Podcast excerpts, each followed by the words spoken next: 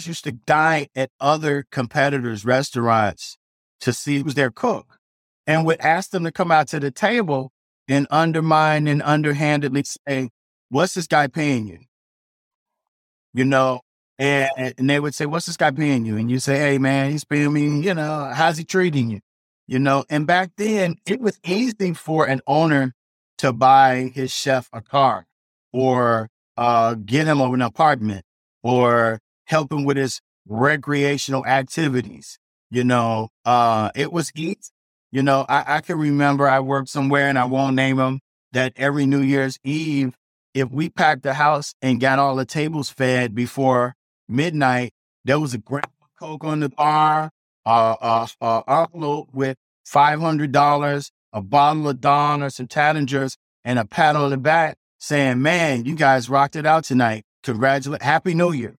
You know, um, that's the kind of mentality that went on. You know, that's the stuff that Anthony Bourdain talks about in Kitchen Confidential that pissed the our our world our world off because he told the truth about the pressures that go on with us day by day. You know, and you're a rock star at work and you live in the projects and you go home on the L or something and you know, you live in a real shitty world and but at work you're a hero, you're a legend, or you're a rock star at work and you come from an abusive family and at work you're you're a god. That's executive chef and brother from another mother, James Shirley. And on this episode of Chef Life Radio, we're going to be talking about what it was like to come up in the industry in Chicago in the 90s and how he went from the streets of the South Side to the shores of Hawaii. We'll talk about the demons that he had to fight along the way, and after the break, you're going to find out how you can do the same too. Doesn't matter where you're at, it only matters where you're headed. Stay tuned to find out what it really takes to succeed. This is Chef Life Radio, serving chefs just like you who want to enjoy their careers without sacrificing their lives. I'm your host, Adam Lamb, and over my 30 year career as a chef and hospitality professional, I've coached and mentored thousands of culinarians who've led lives of contribution community, and authentic leadership. Let me be your guide on this journey together, looking for solutions and perspectives to some of the biggest issues impacting the hospitality industry, our lives, and our careers today. We Chef! And now, back to the show. I'd like to welcome to the show, very dear friend, executive chef James Shirley. What is up, my brother? Man, Adam, it's been a journey, man. It's so good to see you. It's so good to see you, man. I'm excited to hear about your journey, you know, because we have we've stayed in touch, albeit a little bit. You know, I could own some of that and say I could have been a little bit more present and and and reaching out, but we've managed to somehow stay connected throughout our entire careers. And so I'm just tickled to death that I get to see you and you're in the position you are because when we first met, you didn't want to have anything to do with culinary. I mean, you were just, it was a little side hustle to you, right? It was. I worked for the city of Chicago. And the, the crazy part about how I got into food is because of my passion for music, because of me being a musician. Um, I'm a professionally trained musician. I, I had music in all my life. My mother's a world renowned jazz singer, famous jazz singer. For those of you out there who, who are hipsters and like jazz and blues, she, she resides in New Orleans and her name is Betty Shirley, and she's sang with just about everybody on the planet. And um, she resides in New Orleans, sings in. Still, she's like seventy eight and still singing. She's still singing. She makes jewelry. She's a school teacher.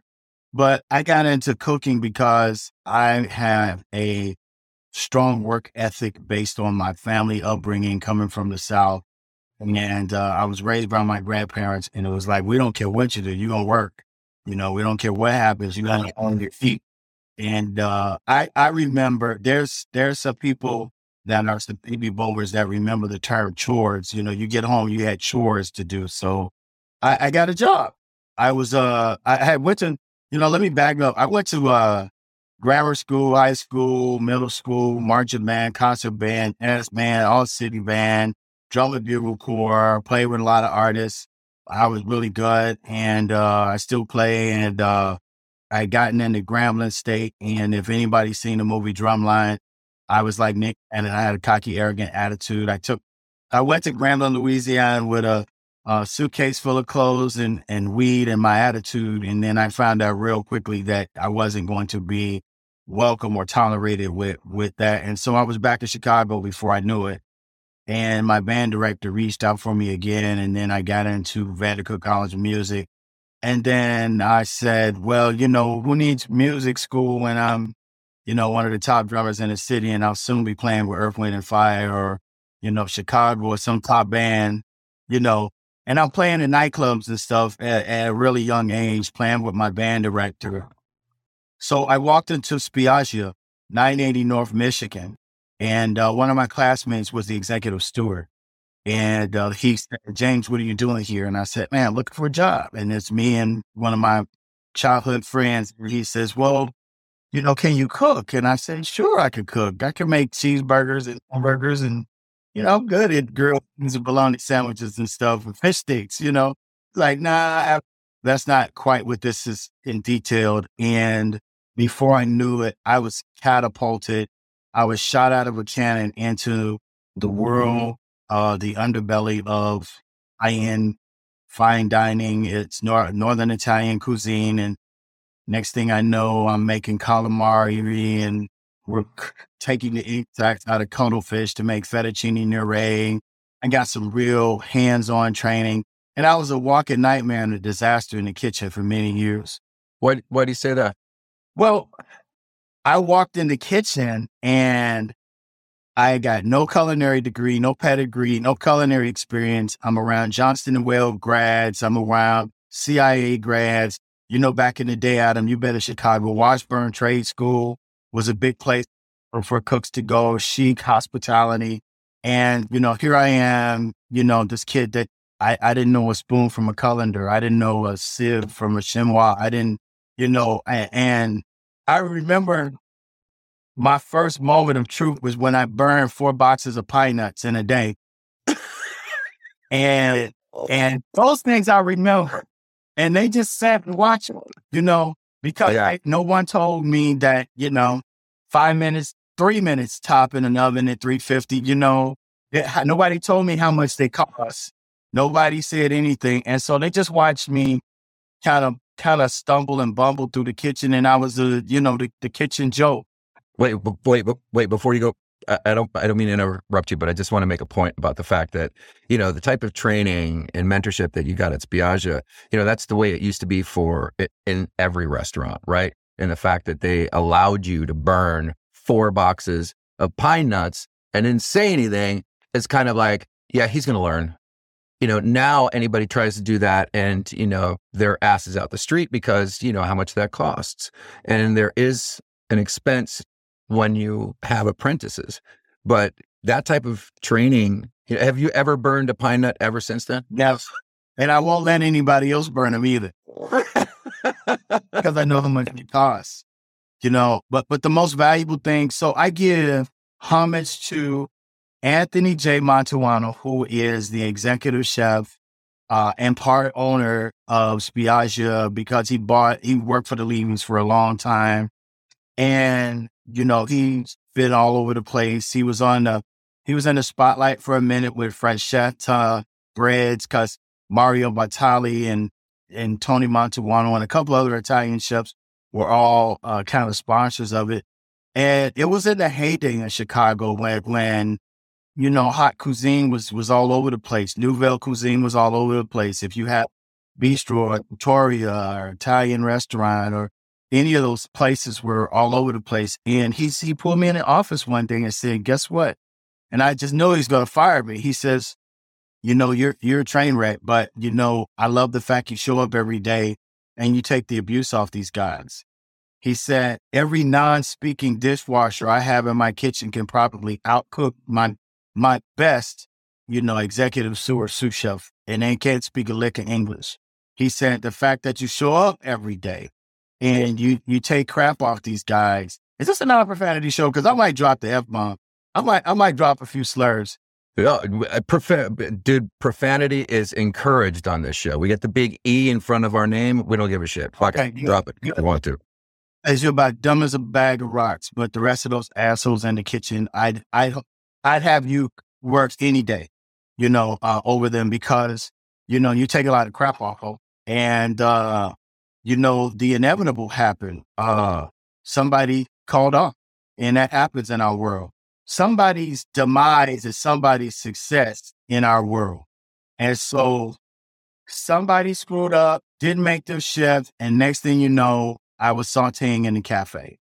And he asked me, James, you want to, I'm going to throw you in the cafe. You're going to saute. I couldn't say it, let alone pronounce it or spell it at the time. I didn't know, I, I didn't have a clue what sauteing me. So before I knew it, I was making, you know, carpaccio plates and pasticcio and vongole and ossobuco and bucatini amatricianas and my vernacular had changed and I, and I, you know, I had always had language in school. One thing led to another, man. And, uh, before I knew it, I was, uh, I was aroused. I was a first tornado. I was working for the Levy's at several properties and, uh, I got good at it, you know, and, uh, and I, and I had to deal with the other, the other pink elephant in the room. You know, I'm the only black guy in the kitchen in, in a five star, uh, restaurant you know, uh, with no pedigree, you know, and, and that, and that, that existed then and it still kind of exists now to some degree. You know, I'm, I'm really ecstatic when I go on LinkedIn and I, and I see a vast array of people of color at the level of executive chefs and beyond that who have broken those glass ceilings and, and got past the stereotypical male European dominated industry of I'm French, I'm Austrian, I'm German, I'm Italian, I'm from some foreign, I'm from somewhere in Europe, and now I'm an executive chef, and you're supposed to bow down to me, you know. So uh, we we we broken those those stereotypes, man, and, and I always, you know, I'm humbled and grateful at, at where the universe has has sent me and where where the God of my own understanding has placed me in, in doing what I do. And so I always reach back I don't look down on people. Um, if I'm if I'm re- if I'm looking down, I'm looking down to reach up, to reach my hand out to pick you up. You know, because I've seen it happen. You know, I've had a woman sous chef, uh, and she was she was a killer. She was a beast, man. It African American sister who I made my sous chef, and couldn't nobody understand why did I do that? Is because she cared. You know, at the end of the day, you care about the product you put out, what you do, how you do it, I don't care where you come from, what walk of life, what pedigree. You know, uh, I'd rather have somebody that shows up to work on time in a clean apron and a coat and a uniform, and they they could be the worst thing under the sun, culinary wise in the kitchen, but it's the attitude. And Tony told me, he said, "You got the heart of a lion." He said, "One day you'll be good at this," and I didn't take it seriously. And uh, I worked for the city of Chicago for a lot of years, and I cooked it. I and, and I called myself moonlighting until I ran up on this cat named Adam Lamb who said, Man, you're, you're good at this. You got a career. you know, I ran up on this guy with a mullet and a long ponytail and gun goatee and real hip, you know, the swashbuckler in the kitchen, you know, and said, Man, you ought to, you ought to be, you ought to take this serious. You know, Shirley Dog, you're good at this. And so here I am. That was my very first exec, uh, uh, sous chef job at. You know, true one, you know, in an operation that's, yeah, that's uh, in an operation that's doing, you know, they said they expected to do $2.8 million the first year. I think they did like 18. I mean, we were doing, we were doing dishes in the parking lot. The goddamn place was so busy. Of course, that was 1986. They Bears had just won the Super Bowl and Bob's your uncle. So here you are, you're still working for the city of Chicago. You know, it's funny because you say, I, I always thought that you were moonlighting because you know you had that expensive habit, that car of yours. Yeah, that was beautiful, man. That was beautiful. Yeah, every brother's got to have a whip, a ride, man. And uh, I, I, I had this Delta 88 Royale Brougham that my grandfather took me to Hanley Dawson Cadillac to buy. And anybody that's from Chicago that can go back in their time machine, they'll remember Hanley Dawson Cadillac. So I'm kind of, I'm kind of predating myself too as well. So but it was on, you know, Hanley Dawson Cadillac was down the street from Dickens because it was uh, around the corner on LaSalle, I believe, either on Ohio or off of LaSalle or something like that. And they were next to Ma- Morrie Mages sporting goods and stuff like that. So I got this car and, you know, I had went through my first car And, um, you know, I was like, okay, I, I got a real automobile, you know, and it was tricked out with tinted windows and opera lights and, you know, uh, had the uh, Jensen speakers and Alpine amp. The wheels and the tires and everything. Like LL, say cars got out with the booming system, baby. You know, uh, and uh, and it was cool. It was cool, man. I, I had a lot of other uh, strange appetites too, then that I was just all over the place, man, being young and crazy, you know. You're not saying that the reason that you decided that you were going to go into this full time is because of a conversation you and I had. It's funny how you have conversations with people and they impact your life, and then later on, it's like an old song. Mama always said in days like this, you know, and, and you hear that that voice somewhere. You know, you planted a seed, Adam, you, and thank God for that. You know, you planted a seed, but the inevitable happened. I got good, you know, and I got really good at what I was doing. I just, I was, I didn't know I was good at it. And I didn't know it was meant for me to do it because I couldn't find my way. You know, I had worked through some of the finest restaurants. Some, and it's funny that people talk about, you know, Grant and, and Charlie Trotter and, you know, and all these other chefs that are out there, the Michael Kornicks and stuff. And I remember working at Gordon's when they coming through the door. And so I worked at this famous uh, restaurant owned by this famous uh, restaurateur named Gordon Sinclair. He had a place in uh, called Ju- in Jupiter, Florida, I believe. But he also had the knack of finding talent.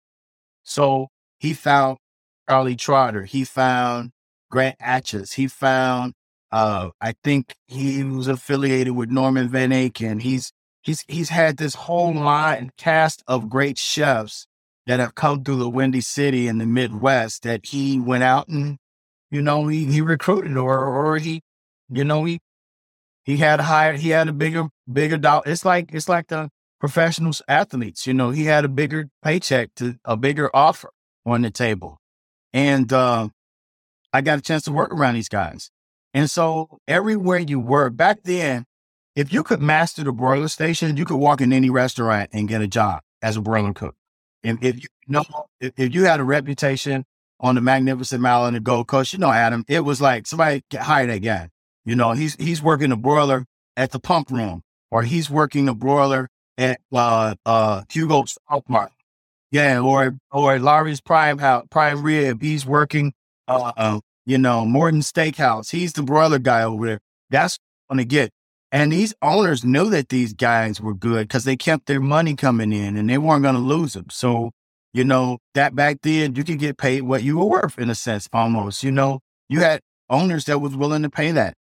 So, uh, before you get any further, you mentioned uh, that your family was originally from the South. Where where did your where, where do people hail from? Well, Jackson, Mississippi, and uh, throughout the South. I've got family in Jackson. I've got family in uh, Alabama and New Orleans, and right now, um, my my my grandparents migrated from the South right around the time this individual named Emmett Till was lynched, and in the South, uh, lynching was prevalent.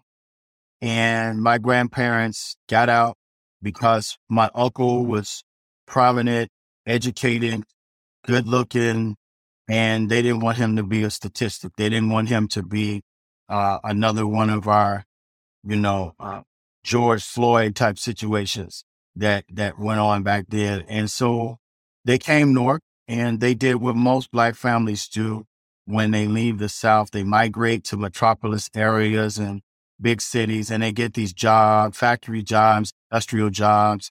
And my grandmother was a seamstress and then she had lost her sight and regained her sight. And my grandfather, they were both uneducated and they raised five generations of us, you know, of kids, you know, who, who are doing re- really well. And my grandfather worked at Reynolds Foil Company that make Reynolds aluminum foil and his family had property on the south side and they live in a, and lived in the Bronzeville area and uh, which is really up and booming and, and popular now in, in Chicago. Uh, property values up. And You know, they're doing well in Bronzeville. And uh, I was just taught that, you know, there was never a day that we went without food. There was never a day that we went without lights. Never a day we went with, without gas. There was nothing that they would not do for me. You know, my early years, I did not have a, a, a working, functioning relationship with my mother. You know, I, I grew up uh, kind of confused, a little bit angry and frustrated, you know, uh, because all my friends had younger parents and I was raised by these older people. And kids are cruel because they tell you the truth. They say exactly what they see, not what they know. All the time they say, you're fat, you're black, you're white, you're ugly, you're skinny, you're buck teeth, you're bald, you know, your mom is big, you know, you're poor. You know, they, they say things like that to each other. And we don't know the impact it has on us growing up into our adult life, the things that were said to us and how they how they made us feel and what eventually became of us because in the back of our psyche, uh, in the back of my mind, I had to fight fight those demons off of hearing that. I have a beautiful relationship with my mother now. But uh, my grandparents came up north and that's what happened. Was it because Betty was so involved in her career that she wasn't around much? my mother wasn't able to raise kids. You know, my mother was not fit to be a mother at that time, you know, and she she openly admits that and she she talks about being grateful that my grandmother uh, raised her kids, you know, because my mother is a product of the 60s, the 70s, the uh, post the, the the Vietnam era, uh, free love and, and, and, and free speech and hippies and and and uh, you know you know, drugs has always been around for years. It just has had different generational aspects. And during the 60s, you know, people were experimenting. And, and my mom was, she sang in New York for a while. And, you know, before she got her act together, because she had to go through some stuff too. But I'm very proud of my mom. I'm, my mom is my hero today, you know, because because of what she went through, it made me stronger. You know, I didn't know some things I didn't know the truth about why my mother wasn't present until I became older. And, uh, you know, I, I got into uh, involved in a 12 step program that helped me do some research and, and find out some things about why I did what I did and what made me do what I do. And, and, uh, that, that helped me to get my life back. You know, I think recovery is called recovery for a reason because it helps people regain some things and, and get their life back. So my mom is great. You know, she she she's my hero. You know, and uh, my grandparents, God bless them. You know, and when my grandfather had started getting ill, I was at Dicker's, and I remember, you know, the the whole team at Dicker's was like, "You take as long as you need to take care of your grandfather." I re- I'll never forget getting that call when he first had his first stroke and uh, he was where he was on his way. He was at work, you know, and he was seventy something years old, still riding public transportation, riding the L, going to Springfield pumping station, you know, getting off on uh, I think uh, Grand or either North Avenue, you know, and uh, going up to Springfield pumping station, you know, and uh, I took care of him. You know, I took care of him until the day he died.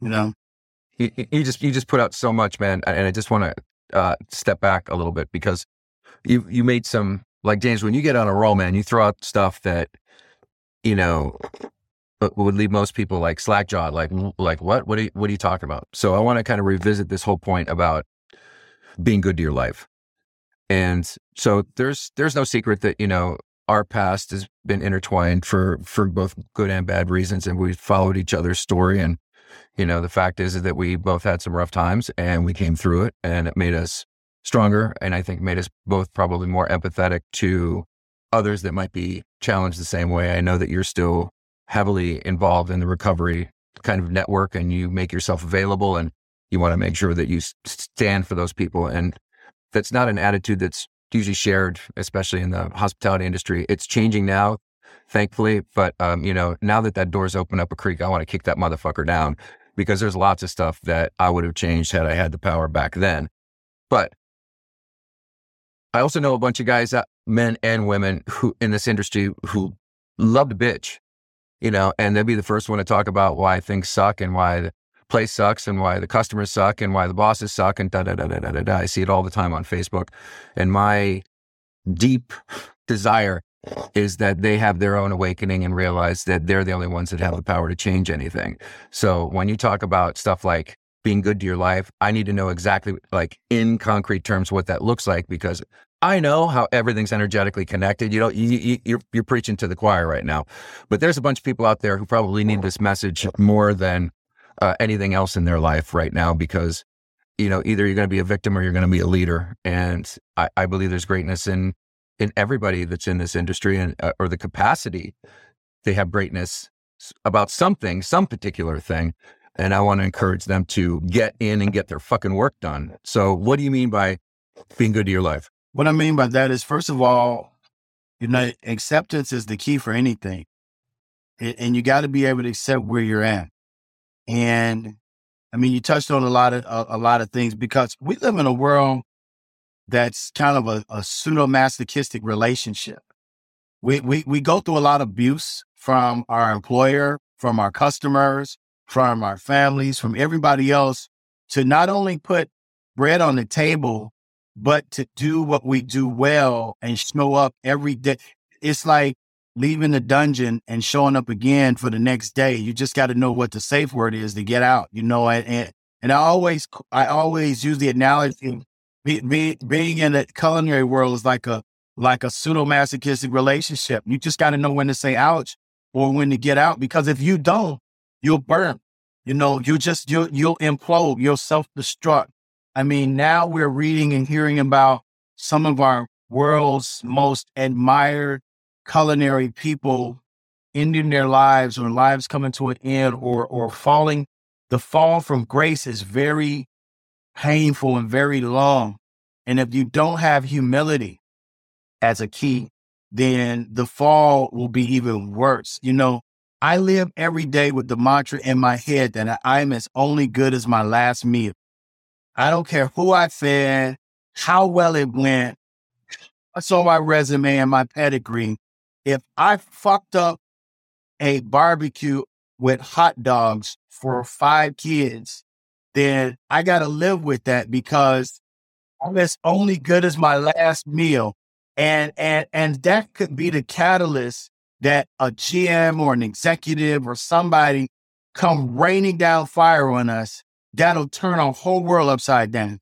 And I'll walk off without humility with saying, what? They Ain't no big deal. It's just some kids. It was hot dogs. Why are you tripping? You know, why are you having a fit about it? But it was the CEO's kid that was there. It was the president's kid, somebody else's kid. And then I'm saying in my head, why is this guy talking to me? Doesn't he know who I am? You know, the question is, is do I know who I am? You know, and, and that we suffer with a lot of and frailties and things that happen for us. And that the number one thing that eludes us in our industry is balance and that I have to, at some point, know when to tap out, you know, after 10 to 12 hours, knowing that it'll be there tomorrow. I've watched too many of us burn up and crash because success is driving us. And I refuse to be behind the deadline because I didn't have the menu written. I didn't have the, the menu costed out in time. I didn't, I didn't have people, you know, and, and granted, you got good bosses, and then you got bosses who are not good. And when you got people that you can't say, hey, I didn't get it done today. I'm sorry. I'll get it done tomorrow. And you can explain to that why it didn't happen. You know, time management. I, I started off, we started off talking about time management and talking about how I, my wife has poor time management and um, it, it, it, it, it impedes, it impacts. I wasn't going to bring that up. I was going to edit that out, man. Okay, but hey, I was going to edit that out. That's you know, okay. we're going to include. It's too late.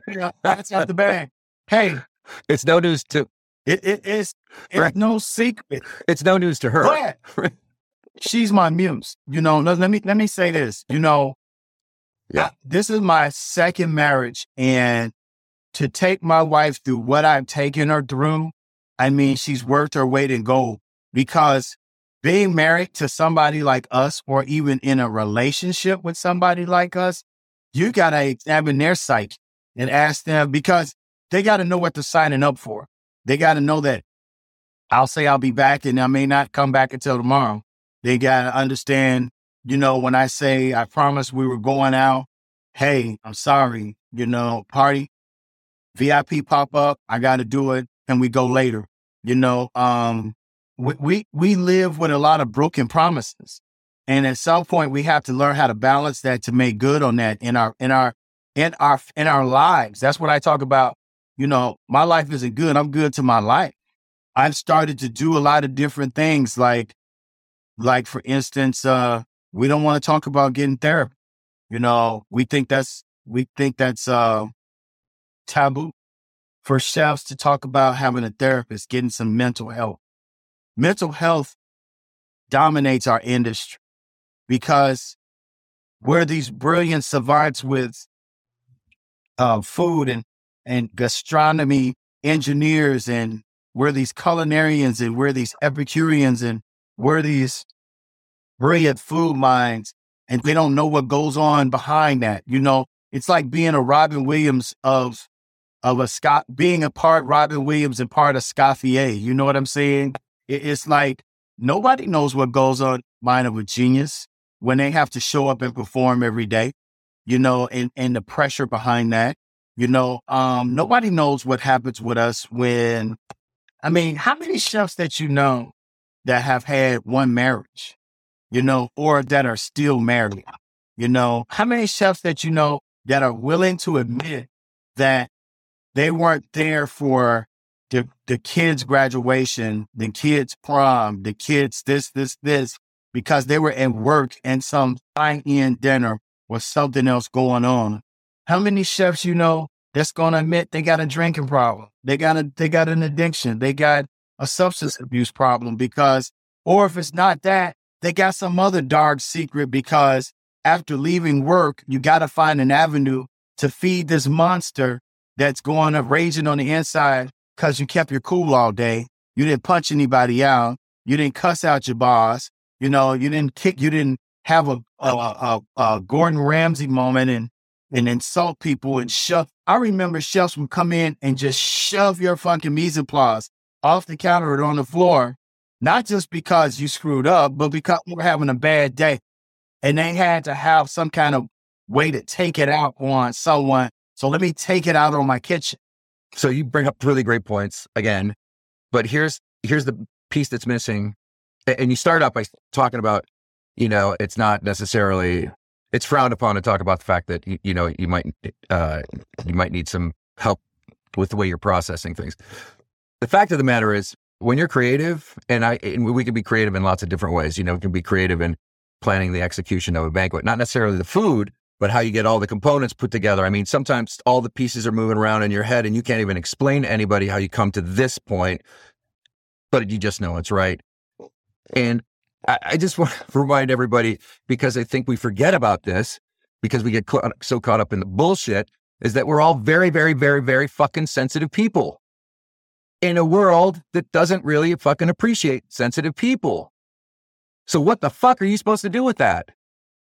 Well, the first thing is acknowledge the fact that you're sensitive. Nothing wrong with that. Doesn't make you any less than or more than.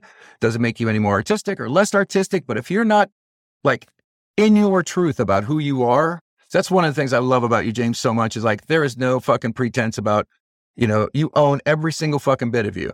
You know, you own your work ethic. You own the circumstances that you find yourself in. You don't ever, I've never heard you throw anybody under the fucking bus other than to say, you know, that dude's an asshole right? But you never made it up that, you know, they were keeping you for any, anything else. So the fact is that once I acknowledge the fact that I was, you know, sensitive, which is weird because I'm a big dude and people don't expect that to be coming out, but at least it gave me an, uh, a way to access a healing that before was, you know, I couldn't show any weakness or tenderness or compassion or vulnerability or transparency to anybody especially in the brigade. Fuck that, man, because I need you to jump. What? How high? We chef. Okay, now let's go. When in fact, it took me probably, uh, shit, man. probably uh, probably 15, 18 years before I recognized that that I hire and manage whole human beings, not just a fucking name on a schedule.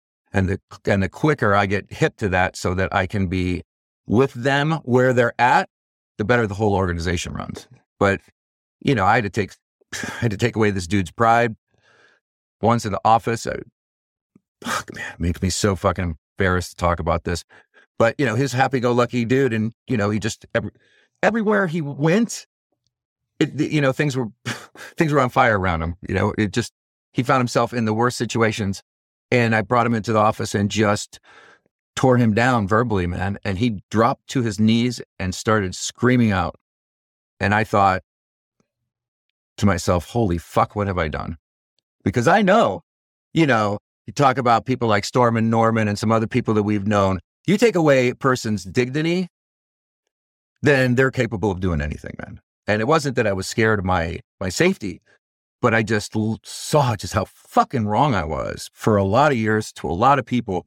And there's nothing I can ever do to take that back or make it better, but I can certainly try to do something with that acknowledgement and that realization, which is, uh, you know, carve out a path forward with a new way of thinking and a new way of being in this industry that's possible for all of us. Because I think probably you included, and you, you can agree with me or not agree with me. It's how, it's how we all wanted to be treated. You know, none of us wanted to be treated like shit and have the fucking chef come out fucking dump our meats on the fucking floor because he's having a bad day. Fuck that shit. I, I got to tell you, Adam, what you're doing and what you've done with this. If nobody's told you from our community, I want to thank you because you open up some boundaries and some doors, man, for us to get nitty gritty and talk about exact nature, what really goes on, about what what really happens. You know, I don't know if you're aware of what you've done and and and how you've done this. You know, to what capacity. You know how you've impacted us, man. You know, you've given us a vehicle that we wouldn't normally have in a real world setting to talk about. And this is this isn't this isn't the trash the organization show. This isn't the trash the employer show. This isn't the trash the the cook show. This is a, a, a vehicle for us to tell our side of the story like it really is, you know, and t- like we like you say, tell it like it is, you know. You know, I love you, man. Uh, we've been through so many things together, man. You you've always been my brother from another mother, man. You know, we've always uh, you've always been there. I've been so proud to watch you evolve as well to go through what you're going through, man, and what you've been through, uh, and, and how you know you're you're you're you're like the raft in a fume.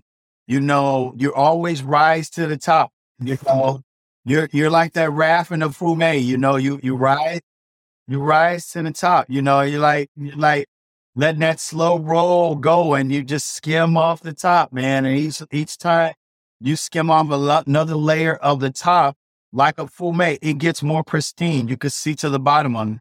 You know, we always we those of us who've had that, you know, pedigree, that that that level, that level of technique, we've learned that a good fume is that you could see. Yeah, who know how to make. You you could you could look through. It, you could look all the way down to the bottom. It's pristine. It's clear, but all the flavor is there, man. And that's what you've done, you know. And and it's like for us to be still connected after so many people that have fallen off the face of the earth that we've known together, that have disappeared, that have vanished. I mean, we've known people who crashed and burned. You know, I, I got to give homage to those who paved the way before me. You know, you know that have have struggled internally and and not been able to get the help or say anything. You know, uh, like a Anthony Bourdain. You know, you know, like a Charlie Trotter, you know, that, you know, there's people who are out there that are not the Anthony Bourdain and Charlie Trotters who are just as good and who are behind the scenes and they don't get the recognition. They don't, I mean, nobody would know that I've fed Colin Powell and, and, and, and Gorbachev and Bush and, you, you know, and, and, and Christine Lagarde of the International Monetary Fund and you know, I mean, we could tout off all these people, but but nobody could, nobody in a million years would know that. You know, and something I started doing is that I would always wear my chef coat to work, you know, and back and forth because I just walk in the door ready to go. And my wife said to me, why, why, mm-hmm. why do you not just want to be a human being when you get off of work? Why is it that you're a chef 27? I don't, you know, and she helped me with this. So I got like pullover sweats and, you know, mm. you know, I got some long sleeve tees that I wear to work. And I change my, I get, I get into that. You know, I got to remember when I'm at home and my wife's cooking me a meal, I'm not the chef. I'm her husband. You know, um, if my kids want to take me to dinner, I'm not the chef. You know, I try my best and, you know, sit in a seat and be patient with the poor service, the cold mashed potatoes or whatever happens. You know, I'm not going to let anything happen on my watch either. If I'm out with my, my family and friends and the service and the food is not right, I mean, we're the worst people to dine with, the worst people to go out to dinner with, you know, because we're picking everything apart, man. But um, back back to how much I love you, Adam Lamb, and how proud I am of you, man. You know, I I, I told a few people about this, and, and I got to give shouts out to my my my my senior management team. It's been a long time coming since I worked not only in a place that anybody would love to work at, but to work around and work with people I love going to work with every day, man. I could truly say my my boss is my work sister, work wife. You know, um, my my district manager is my work big brother, my confidant, my friend. You know, I have a supporting management team around me. You know, the organization that I work for, I've been working for for a long time. They have been great. And not all organizations get it right.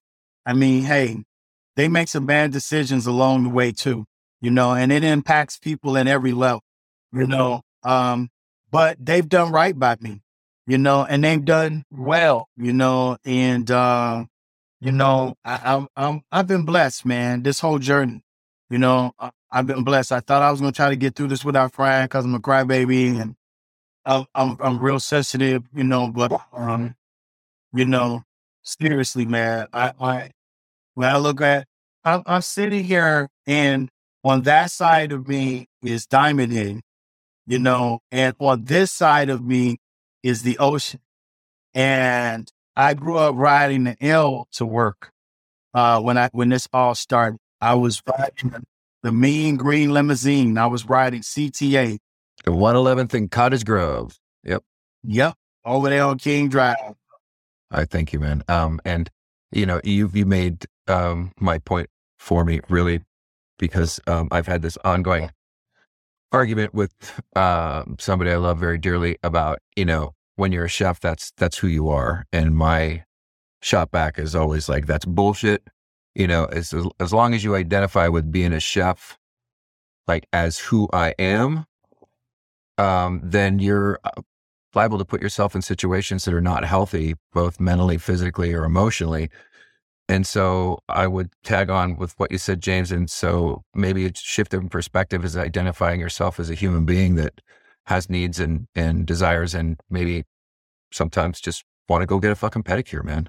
I love pedicures, man. This is all fantastic. That's it for this episode of Chef Life Radio. If you enjoyed it, it made you think, laugh, or get pissed off, then please tell a friend. Get your free copy of three ideas for less chef stress by signing up for our monthly newsletter at chefliferadio.com forward slash sign up. Here at Chef Life Radio, we believe that working in a kitchen should be demanding. It just shouldn't have to be demeaning. It should be hard. It just doesn't have to be harsh. We believe that it's possible to have more solidarity and less suck it up sunshine, more compassion, less cutthroat island, we believe in more partnership and less put up or shut up, more community, and a lot less fuck you. Finally, consider for a second for all the blood, sweat, and sometimes even tears we put into what we do, really, at the end of the day, that's just some brown stuff on a plate. None of it really matters. It doesn't define you as a person or make you any more special or less than anyone else. It's just a dance we're engaged in, so we might as well laugh and enjoy every bit of it even the crappy parts, while we're doing it. Or didn't you know that the purpose of your life should be to enjoy it? Like it, Hefe. I fucking love it. I am humble. Goddamn glory Roy Foxwell don't live on now. Follow us at facebook.com, Chef Life Radio, Twitter at Chef Life Radio, on Instagram at Chef Life Radio, and check out our website, chefliferadio.com. Oh, yes, Chef. Stand tall and frosty, brothers and sisters. Until next time, be well and do good. Leave the light on, honey. I'm coming home late. This show was produced, recorded, and edited by me, Adam Lamb, at the Dish Pit Studios in Bardo, North Carolina. This has been a production of Realignment Media.